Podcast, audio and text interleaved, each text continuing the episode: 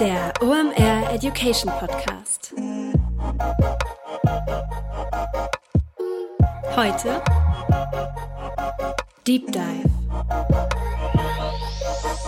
Moin und herzlich willkommen zur nächsten Deep Dive Episode. Mein Name ist Rolf Herrmann, ich bin der Chefredakteur der OMR Reports. Mein Gast heute ist Jakob Strelo und wir reden über die Macht der Facebook-Gruppen.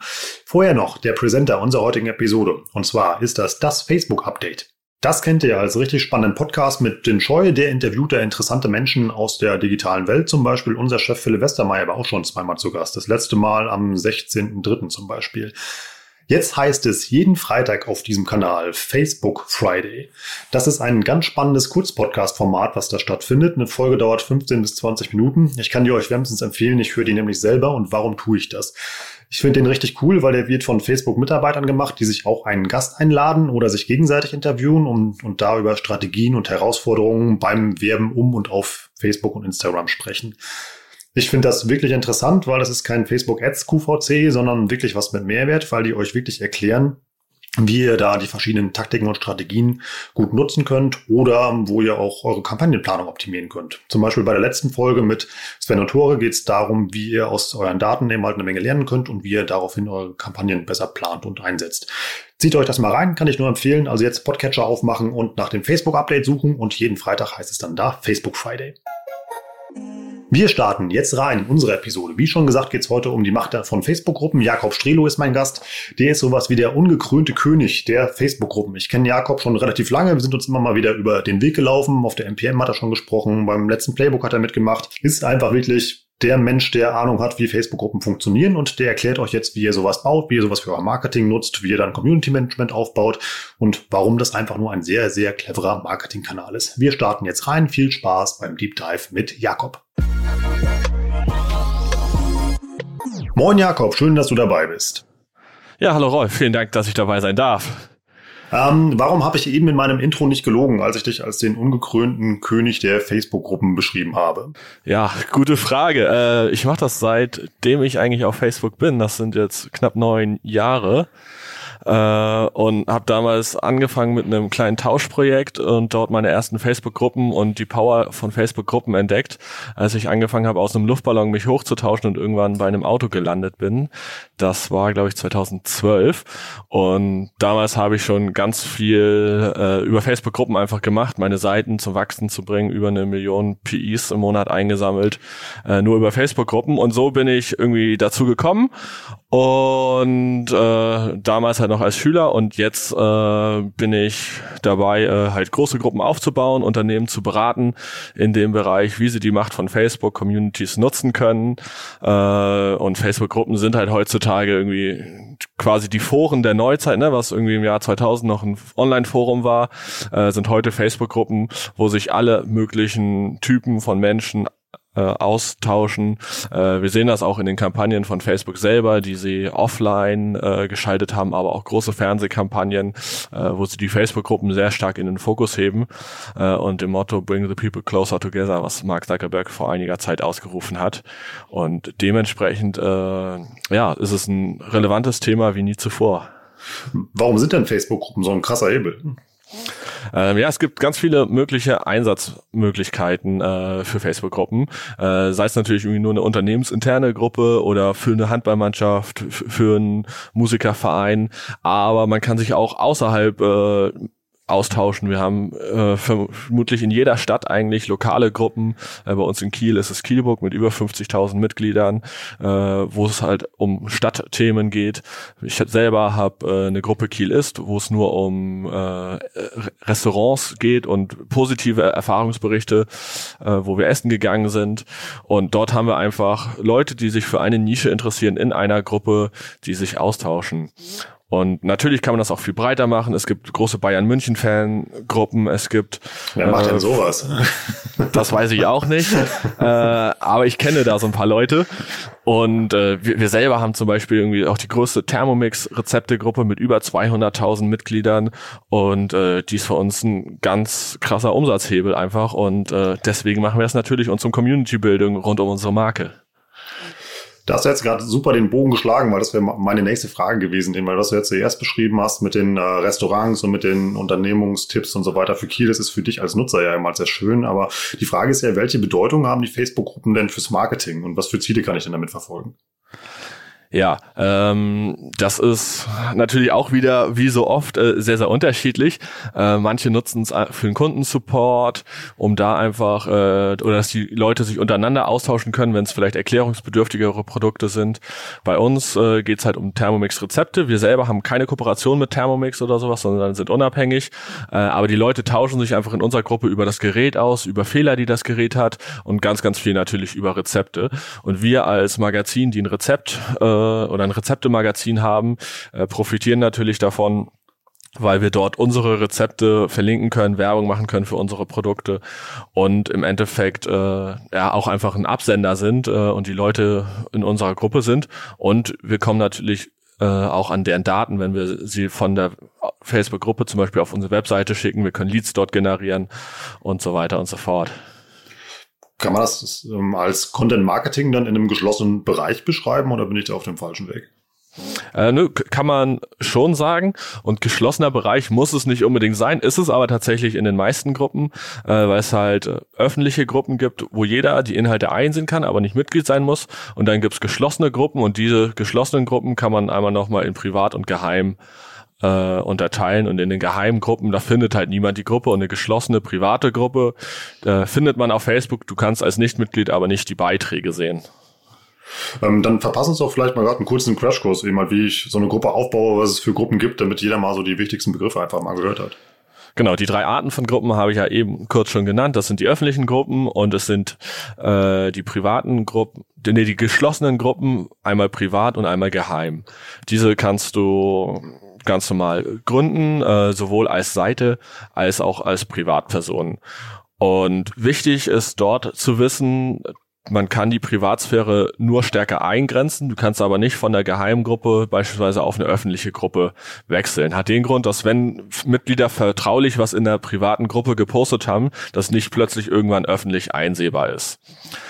Und genau, dann gibt's verschiedene Arten von Gruppen, äh, die sich halt nochmal unterscheiden in bestimmte Features, die man hat innerhalb der Gruppe Funktionen, beispielsweise eine Lektion eher für Bildungsgruppen, wo man lernen, Sachen lernen kann, ähnlich wie bei einem äh, Coaching-Programm oder sowas, ne, wo du 14 Tage Abnehmkurs oder sonst was hast.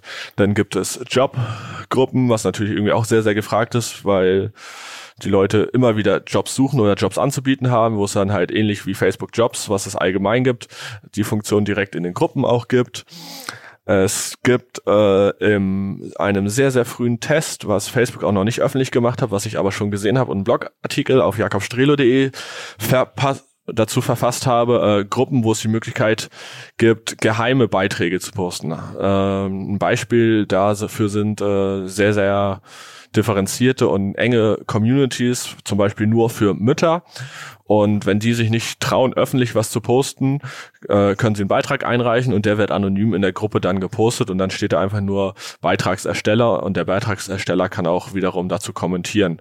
Und das sieht man halt äh, in solchen Gruppen zum Beispiel, wenn es um häusliche Gewalt geht oder wenn Leute Angst haben, sich von ihrem Partner zu trennen und da Hilfe suchen oder sonst was die Arten von Gruppen gibt es und dann kann man das halt so ein bisschen einstellen und hat dort verschiedene Funktionen und Möglichkeiten. Und hier ist halt auch wieder wie im gesamten Facebook-Kosmos zu wissen, viele Sachen befinden sich im Rollout und nur weil der eine das hat, muss der andere die Funktion nicht unbedingt auch haben. Ähm, aber bei welchem Themen funktioniert das denn? Also du hast ja jetzt schon ganz viel angesprochen. Funktioniert so eine Facebook-Gruppe bei jedem Thema oder würdest du sagen, es gibt Bereiche, in denen klappt das gar nicht? Äh, ich würde zumindest sagen, für jede Marke, für jede Unternehmung oder äh, jedes Ziel, was man verfolgt, äh, kann eine Facebook-Gruppe Sinn machen. Natürlich hat man nicht immer den Content, äh, der, den, den man senden kann oder sowas da rein, aber stell dir vor, du bist eine Autowerkstatt in Hamburg, äh, ne, was sollst du da groß posten, außer dass du, was weiß ich jetzt, Winterreifenwechsel 20% günstiger hast oder sowas, aber du kannst den Leuten einfach einen Raum geben, wo sie sich miteinander austauschen können übers Tune in Hamburg, äh, über, gute Strecken, äh, whatever. Ähm, das wären so Ansatzmöglichkeiten und dass du dann einfach nur da bist oder den Leuten Tipps gibt und sie das dann im Kopf haben und sagen, hey, okay, Autowerkstatt Hamburg hat mir damals den Tipp gegeben, äh, ich soll eine 16er Mutter statt eine 14er Mutter nehmen oder so. Wie baue ich denn so eine Gruppe auf? Also wenn ich, wenn ich eine gute Idee habe, die muss ich ja irgendwo das vorbringen. Wie würdest du das machen? Beziehungsweise ja. du hast es ja schon gemacht. Kannst du ja eigentlich an dem äh, Beispiel von, euer, von eurem Zaubertopf machen. Genau, äh, in unserer Timeworks Rezepte-Gruppe ähm, haben wir das sehr, sehr crossmedial äh, verbreitet. Wir hatten natürlich den Riesenvorteil, dass wir schon eine große Fanpage hatten und das Thema sehr gehypt wurde.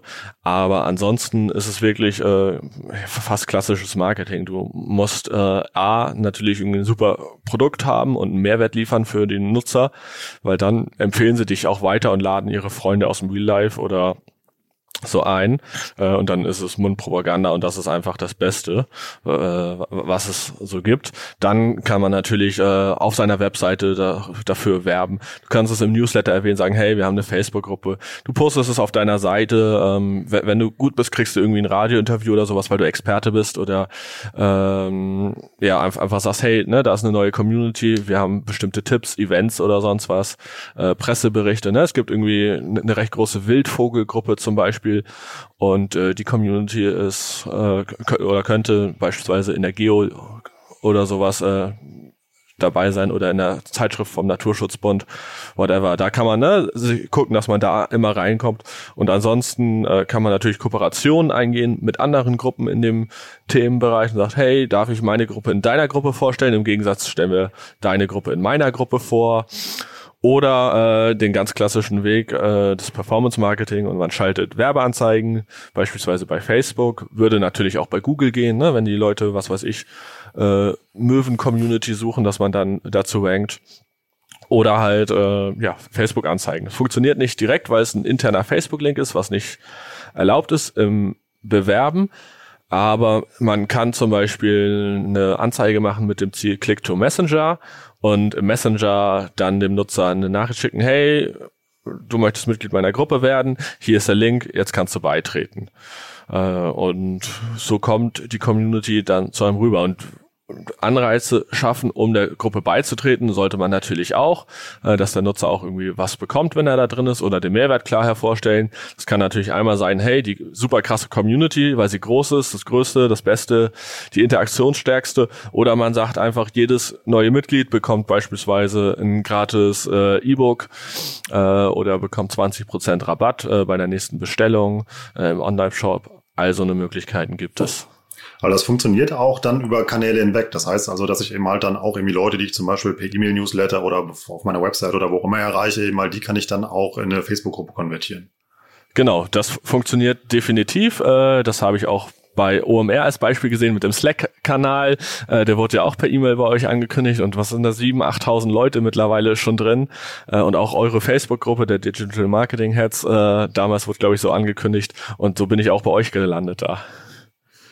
Unter anderem ja auch auf der Bühne. Du musst ja auch generell krasse sagen. Aber lass uns mal zum Thema Content kommen. Also, weil das kennt man ja auch, du hast ja eben diese Foren aus den 90ern ja mal auch angesprochen. Da ist es ja immer so, dass sich eigentlich dann gewisse Mitglieder ja als besondere Aktiv Aktivposten herauskristallisieren und ähm, die Diskussion dann führen. Aber als Gruppenbetreiber muss ich doch Content regelmäßig auch anbieten. Äh, nö, dem würde ich widersprechen. Musst du nicht unbedingt. Äh, du kannst es natürlich machen und den Leuten so einen Mehrwert geben.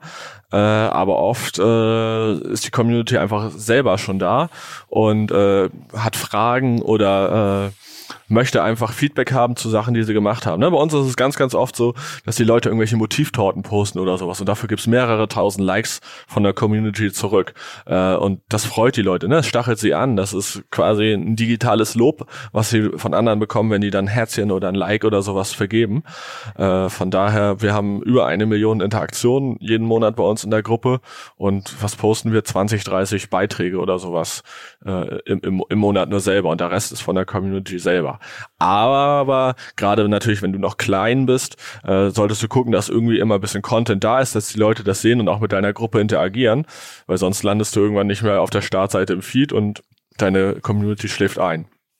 Und da ist es natürlich hilfreich, äh, vielleicht Thementage einzuführen, wie ein Marketing-Mittwoch oder ein Flachwitz-Freitag oder, oder, oder. Ähm, wie sieht das denn mit Community Management aus? Muss ich mich da, also wie aktiv muss ich mich da einbringen als Gruppenbetreiber? Ja, ich glaube, das äh, hängt natürlich auch ein bisschen davon ab, was du für eine Community hast. Wenn du jetzt eine Impfgegner-Community hast, ist das vermutlich ein bisschen mehr, was du machen musst, als wenn du eine Community hast, wo sie nur ähm, sich über Rezepte austauschen oder ähm, über GZSZ oder sowas. Äh, aber man sollte auf jeden Fall die M Möglichkeit haben, mindestens ein, zwei, dreimal am Tag reinzugucken. Wir haben äh, bei uns natürlich ein festes Administratorenteam und dann aber auch freiwillige Moderatoren, die uns dabei unterstützen. Und Facebook selber bietet halt mittlerweile echt coole Funktionen für die Gruppen, äh, so immer mehr im letzten Jahr, die uns die Arbeit vereinfachen. Das sind Keyword-Warnungen, das heißt, äh, wenn der Nutzer irgendwo Admin in, oder ein Nutzer in den Kommentaren beispielsweise Admin schreibt, äh, kriegen wir eine Benachrichtigung auf jedes Keyword, was wir eingestellt haben. Oder wenn er flucht oder jemanden beleidigt, haben wir halt so Wörter äh, da, da drin, die gegen die Gruppenrichtlinien sind und uns Hinweise geben und dann kriegen wir direkt eine Notification, hey, guck dir den Beitrag mal an. Oder die Gruppenmitglieder können selber den Administratoren Beiträge melden und auch Kommentare, so dass wir dann raufgucken können und gegebenenfalls handeln. Und was es auch als Grundeinstellung gibt, wo jeder sich vorher Gedanken machen sollte, äh, lasse ich jeden Beitrag in der Gruppe zu oder äh, überprüfe ich das und schalte die Beiträge frei. Das dauert natürlich ein bisschen länger und wenn es akute Anliegen sind bei den Nutzern, kann es auch mal für Ärger sorgen. Aber äh, du bist auf der sicheren Seite und weißt zumindest, was gepostet wird in deiner Gruppe. Und das ist bei uns zum Beispiel sehr wichtig, weil die Leute gerne Screenshots posten, äh, wo andere Fotos drauf zu sehen sind oder Fotos aus Zeitschriften und Büchern machen. Und da kommt das Thema Copyright und Urheberrecht dann wieder vor. Das wäre dann ja der Fall, wenn du ja so eine Art Support-Community mal um ein Produkt rum baust. Und dann macht das ja Sinn, dass man die Sachen freischaltet. Wenn man ja aber einen lebhaften Austausch haben möchte, dann wird das doch eher das Engagement hemmen, oder? Natürlich äh, haben wir dadurch weniger Beiträge, äh, aber wir müssen uns einfach irgendwie auf einer rechtlichen Seite auch absichern, weil nachher äh, kommt ein anderer Verlag und sagt, hey, unsere Buchinhalte werden bei euch digital veröffentlicht. Äh, das geht so nicht. Äh, und wir wollen ja auch nicht, dass irgendjemand einfach unsere Inhalte, die man kauf, käuflich erwerben kann, abfotografiert und ins Netz stellt, sodass jeder sie kostenlos einsehen kann. Ist auch ganz spannend. Also ich höre daraus, dass man als Gruppenbetreiber dann auch dafür verantwortlich ist, was da drin passiert. Ähm, ich kann keine rechtliche Anweisung, eine anwaltliche Beratung hier jetzt geben, äh, aber nach meinem gesunden privaten Menschenverständnis äh, wäre das so, beziehungsweise äh, haben wir natürlich in erster Linie auch den Ärger dann, weil die Leute sich an uns als Gruppenadministratoren wenden. Kurzunterbrechung, danach geht's weiter. Wir haben noch einen Supporter in dieser Episode und das ist Dell. Das freut mich ganz besonders. Ich kenne Dell schon relativ lange, denn der erste PC, den ich in meinem Volontariat in einer Redaktion bekommen habe, das war ein Dell. Das heißt, ich habe darauf meine ersten Texte geschrieben, aber was die heute auf den Markt gebracht haben, hat mit den Maschinen, mit denen ich damals gearbeitet habe, überhaupt nichts mehr zu tun. Die haben einen echt krassen neuen Laptop rausgehauen, den XPS 13. Der hat den Claim auf die Details kommt es an und das hat er echt verdient und zwar warum? Das Ding hat ein Infinity Edge Display, das heißt, es hat quasi fast gar keinen Rand, ist auch noch aus Gorilla Glas. Das kriegt ihr also nicht kaputt. Und das Beste dabei, das hat eine Eye-Safer-Technologie. Das heißt, das filtert das schädliche Blaulicht aus dem Bild und bleibt trotzdem dabei klar. Und ihr könnt trotzdem weiter Videos angucken, Bildbearbeitung machen und ähnliches, ohne einen Qualitätsverlust zu haben. Ihr braucht dafür also keine Brille mehr, eine Folie oder ähnliches. Den XPS 13 gibt es in schwarz und weiß und jetzt kommen wir zu einem Werkstoff, der da verbaut ist, der jedes Herz von den großen Jungs höher schlagen lässt, denn das Ding ist aus Carbon. Ich sage nur Luft, Raumfahrt, Formel 1. Wer will es nicht haben? Geht doch einfach mal auf dell.de slash XPS, checkt mal den XPS 13 aus und ja, geiles Teil.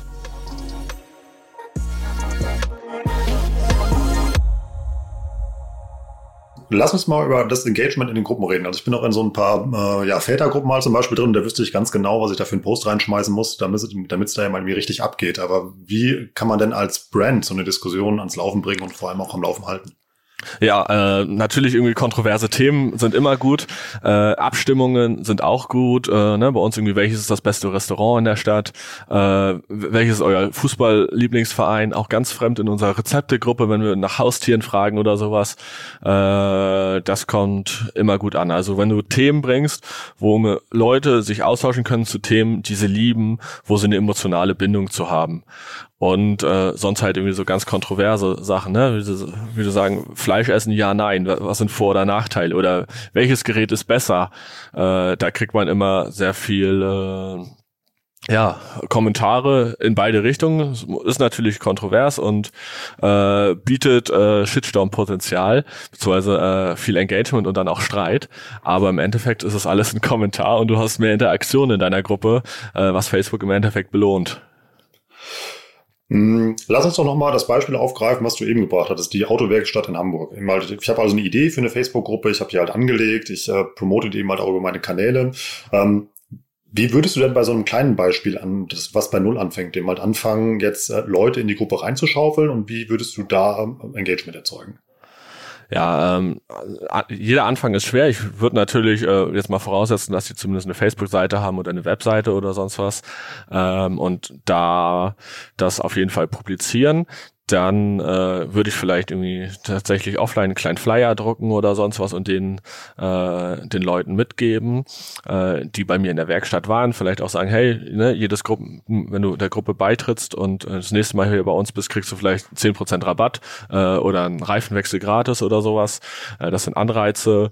Dann kann man natürlich noch mal äh, sagen, hey, komm in unsere Gruppe und äh, ne, wir haben ein Gewinnspiel und sonst ganz klassisch Messenger-Ads äh, für kleines Budget auf eine lokale Umgebung für Leute, die sich dafür interessieren, also fürs Thema interessieren. Oder äh, was man sich aber sehr stark überlegen müsste, wäre Werbung natürlich in anderen Gruppen zu machen. Das äh, sehen natürlich viele Admins nicht gerne, äh, wenn äh, in der einen Gruppe für eine andere Gruppe auf Mitgliederfang gegangen wird.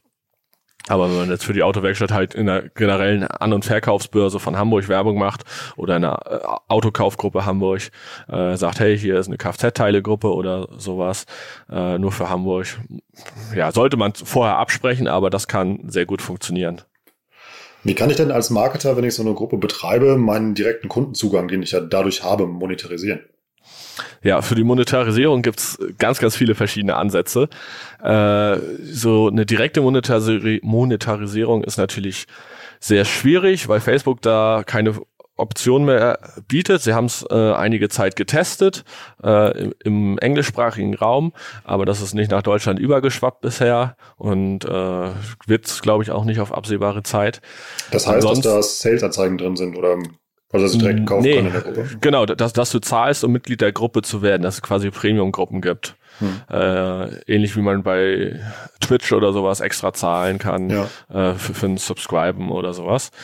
Äh, ansonsten Monetarisierung natürlich wie Lead-Generierung, äh, dass du beim Willkommensposting, also man kann die neuen Mitglieder immer begrüßen und die werden automatisch markiert in dem Beitrag. Sagst, hey, hier ist äh, ein Lead-Magnet, äh, trag dich ein und dann hast du sie halt in deinem E-Mail-Newsletter, wo du es verkaufen kannst. Du kannst dir natürlich da Rabattcodes direkt anbieten. Du kannst natürlich auch in deinem Titelbild, kannst du Werbung für dich machen. Du kannst in den Willkommenspostings die Leute auf Aktionen hinweisen. Äh, als Administrator hast hast du auch die Möglichkeit, einen Beitrag in der Gruppe immer zu fixieren, äh, so dass die Leute das zumindest beim nächsten Besuch einmal sehen und wer es halt einmal gesehen hat, dann ist, wird der Beitrag oben nicht mehr fixiert angezeigt, aber für alle, die den noch nicht gesehen haben, ist er dann halt sichtbar.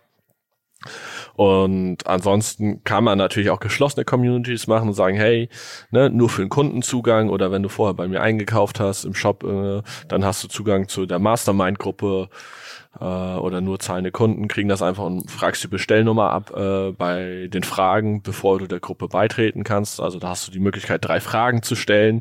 Dort könntest du theoretisch natürlich auch nach einer E-Mail-Adresse fragen äh, und die E-Mail-Adresse dann äh, für deine Zwecke nutzen. Da gilt es natürlich, ne, ein Single Opt-in erst zu haben, dann Double Opt-in äh, und das Ganze datenschutzrechtlich abzuklären, wenn einem das wichtig ist, äh, was ich natürlich hoffe. Und wenn man selber irgendwie so gar kein Business hat oder denkt, hey, was kann ich da eigentlich mitmachen, hat man natürlich auch die Möglichkeit, innerhalb einer Gruppe über Affiliate Geld zu verdienen. Ne, wenn Jakob jetzt hier eine Gruppe für CBD oder sonst was hat, äh, aber selber damit nichts am Hut hat, könnte ich halt äh, Affiliate-Partner machen oder Sachen zu Amazon verlinken. Äh, das wären so ein paar Möglichkeiten. Oder man macht halt direkt Kooperationen ne, mit einem CBD-Öl-Shop oder sowas und dass man sagt, hey, äh, du kriegst für eine Woche äh, ein Posting bei mir in der Gruppe, kennzeichne ich als Werbung und dafür zahlst du mir Summe X. Wie reagieren ähm, Gruppenmitglieder auf so werbliche Posts, die auch als Werbung gekennzeichnet sind? Ähm, ich glaube, hier gilt einfach die Kommunikation klar zu definieren und sagen, hey, das ist für euch auch ein Mehrwert. Und äh, wenn es den wirklich darstellt, äh, sind die Gruppennutzer dankbar. Wir haben uns in der Termux-Community noch nie Ärger gehabt. Ich kenne aber andere Gruppen, äh, wo, wo das schon, der Fall war und da muss man auch von Admin zu Admin einfach gucken, also auch mit bestehenden Gruppen, wenn man da kooperiert. Manche machen das einfach nur aus Interesse und andere äh, wieder aus ne, ökonomischer Sicht und viele Admins äh, wissen gar nicht, dass man mit Facebook-Gruppen auch Geld verdienen kann oder sind dann ganz schockiert, äh, wenn sie mal äh, ja eine Anfrage bekommen oder sowas, was sie da eigentlich machen sollen, weil sie es einfach nur als ihr Hobby sehen und äh, wie so eine private Familien-WhatsApp-Gruppe bloß bisschen größer vielleicht ansehen. Ja, denkt man ja tatsächlich so auf den ersten Blick. Ich fand deinen Gedanken eben ganz charmant, dass du sagst, man irgendwie baut eine Gruppe für seine Premium-Kunden und lädt die dann dazu ein. Weil da kannst du ja dann ja richtig offensiv Werbung machen, weil die Leute ja zu 100 Prozent an deinen Produkten interessiert sind. So Pre-Releases oder so kann man da ja dann ähm, verkünden zum Beispiel oder Leuten exklusive Produktproben anbieten oder sowas. Definitiv, ne? Oder einen Tag vorher oder man macht da jede Woche ein, Live-Video, wo du eine Qa-Session hast, ne? Wenn du jetzt vielleicht im Coaching-Bereich unterwegs bist äh, und Wissen vermitteln kannst. Äh, da gibt's äh, viele Möglichkeiten, natürlich. Was ich auch noch ganz spannend finde bei den Facebook-Gruppen ist, die sind ja ein echt tolles Tool, wenn man wirklich Hilfe braucht. Also wir machen das ja auch bei der Digital Marketing Heads Gruppe, irgendwie die nutzen wir auch zur Recherchegründen oder so. Oder wenn ich mal wirklich eine praktische Frage habe, haue ich die einfach rein und krieg, krieg sofort eine Lösung. Ähm, wie ist das denn? Ähm, Gibt es eine Facebook-Gruppe für Facebook-Gruppenadministratoren, also Leute, die das jetzt hier gehört haben und sich noch tiefer reinarbeiten wollen? Weißt du da was? Äh, ja, da weiß ich tatsächlich was. Äh, ich habe nämlich so eine Gruppe für Facebook-Gruppen, Admins und Moderatoren. Äh, die gelangt man über jakobstrelo.de-gruppe. Äh, dort sind wir bereits über 1000 Facebook-Moderatoren und Admins, die sich gegenseitig halt austauschen zu den neuesten Themen, Funktionen, die Facebook immer wieder reinspielt, Tests, also was wir da alles schon gesehen haben äh, oder früher zur Verfügung hatten, ist echt krass. Und äh, wir helfen uns natürlich auch, ne, wenn wir Probleme haben, äh, mit Funktionen, weil gerade was nicht funktioniert oder bei bestimmten Anliegen von Mitgliedern. Ne, du hattest die Vätergruppen vorhin angesprochen oder sowas. Äh, da gibt's natürlich auch viele krasse Einzelfälle oder sowas äh, zu bestimmten Themen, wie, wie man da reagieren kann und sollte. Und äh, da ist so ein Austausch zwischen unterschiedlichen Administratoren extrem wertvoll. Und genau dafür habe ich vor knapp zwei Jahren diese Community gegründet. Das wusste ich jetzt tatsächlich nicht, sonst hätte ich dir Geld für eine Werbung abgenommen. nee, aber, ist auch komplett kostenlos und sonst was, äh, wird auch kein Cent mit drin verdient. Äh, ich mache das einfach, weil ich auch selber dadurch äh, total viel Wissen für, für meine Arbeit einfach noch generiere und für mich privat und äh, der Austausch einfach sehr, sehr wertvoll ist mit anderen Menschen.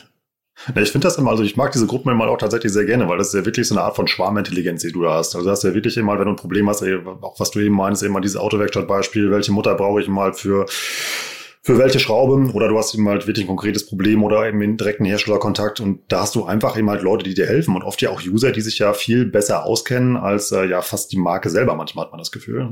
Ja, genau. Also dem würde ich 100 Prozent zuschreiben. Gerade als äh, der Kundensupport, der weiß oft, äh, sind das halt Leute, die im Service sitzen oder in irgendeinem Callcenter und einem nicht direkt weiterhelfen können. Und dann hast du aber wirklich die Heavy-Nutzer da, die sich mit der Marke irgendwie auch identifizieren oder mit dem Produkt und dir da helfen können.